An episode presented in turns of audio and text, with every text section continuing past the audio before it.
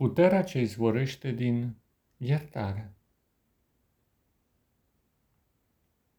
Imaginează-ți că ai un motor în fața ta care duluie, plin de energie. Este un motor care pune în acțiune diferite mecanisme destinate să execute sau să transpună anumite funcțiuni.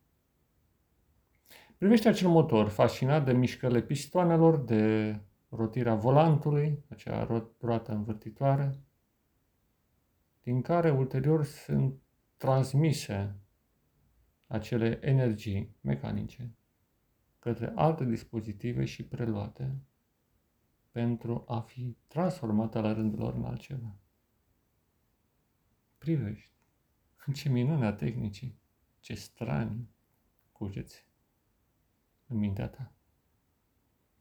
Și privește acel motor cum zumze în legea lui și totuși urmând același ciclu, realizându-și funcția de a pulsa energie, fiindcă un motor aceasta face, creează un anumit timp de energie, prelundu combustibil. Ce taină! Și privind acel motor care va genera o anumită formă de mișcare, vizibilă sau invizibilă, gândul te duce la motivațiile care te animă atunci când dorești să întreprinzi un anumit lucru. Cu siguranță ai nevoie de un motor similar în interiorul tău, în corp, minte și suflet. Nu?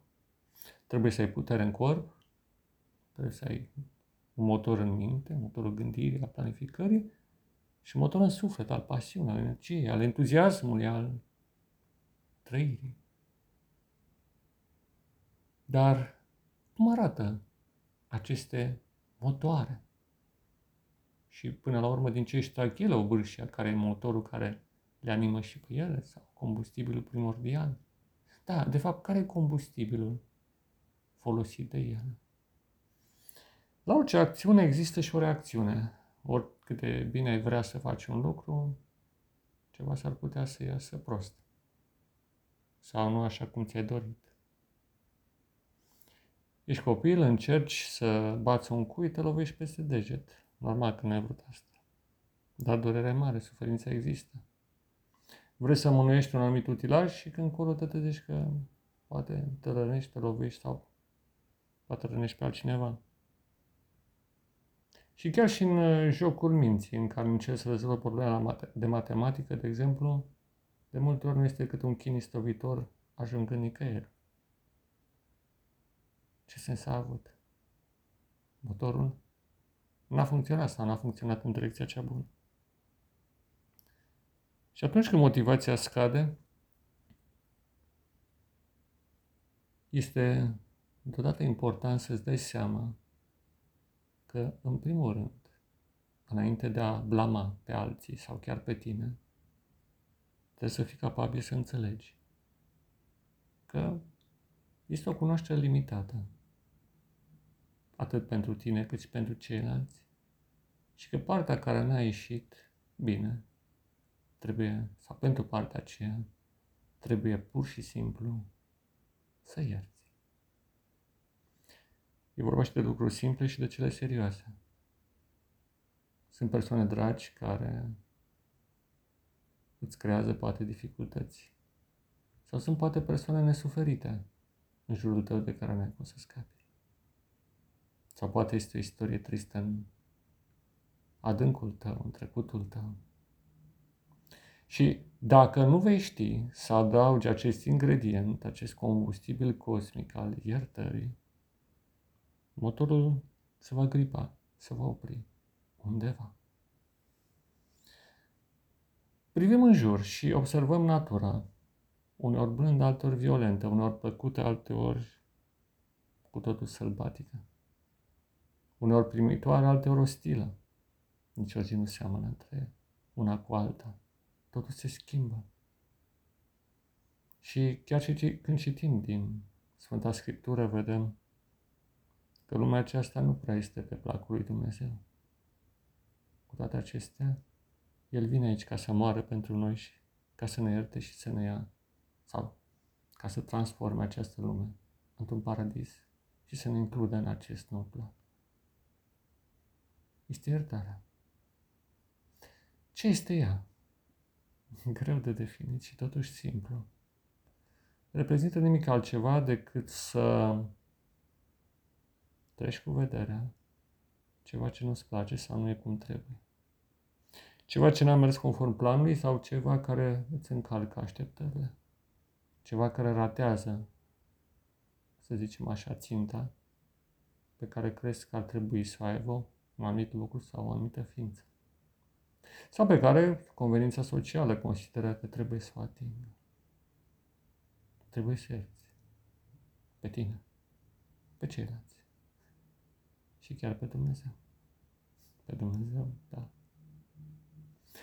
Fiindcă atunci când viața merge într-un sens greșit, după umila noastră părere, atunci blamarea este asupra sorții, de fapt asupra celui care a creat acest joc. Da, jocul nu este totdeauna simplu, uneori e crud, uneori este sau pare nemilos.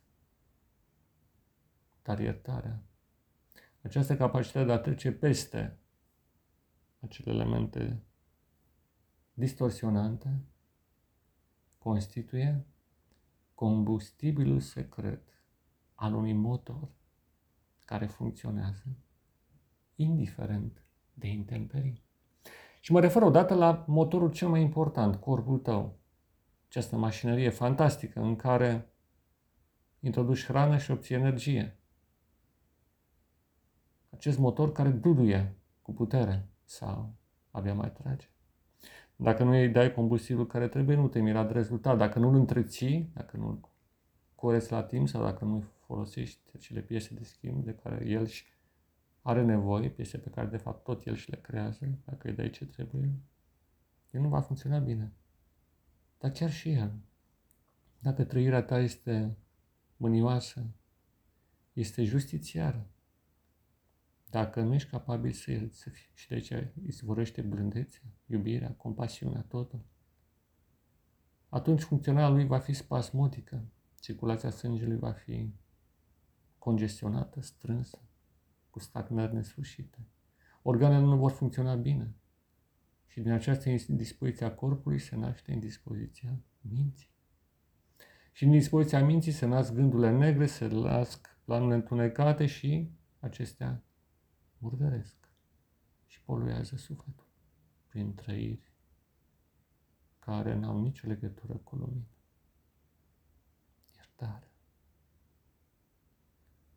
Trebuie să găsești o cale pentru a contempla ansamblul lumii și pentru a trece dincolo de aparentele ei contradicții, pentru a îmbrățișa cu pasiune și dor fără a mai avea alte așteptări decât aceea.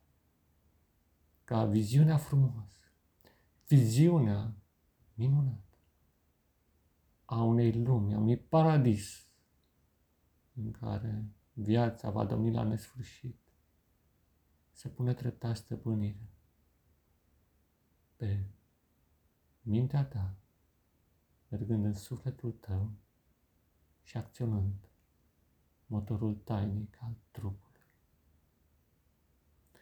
Este o cale frumoasă, o cale regală.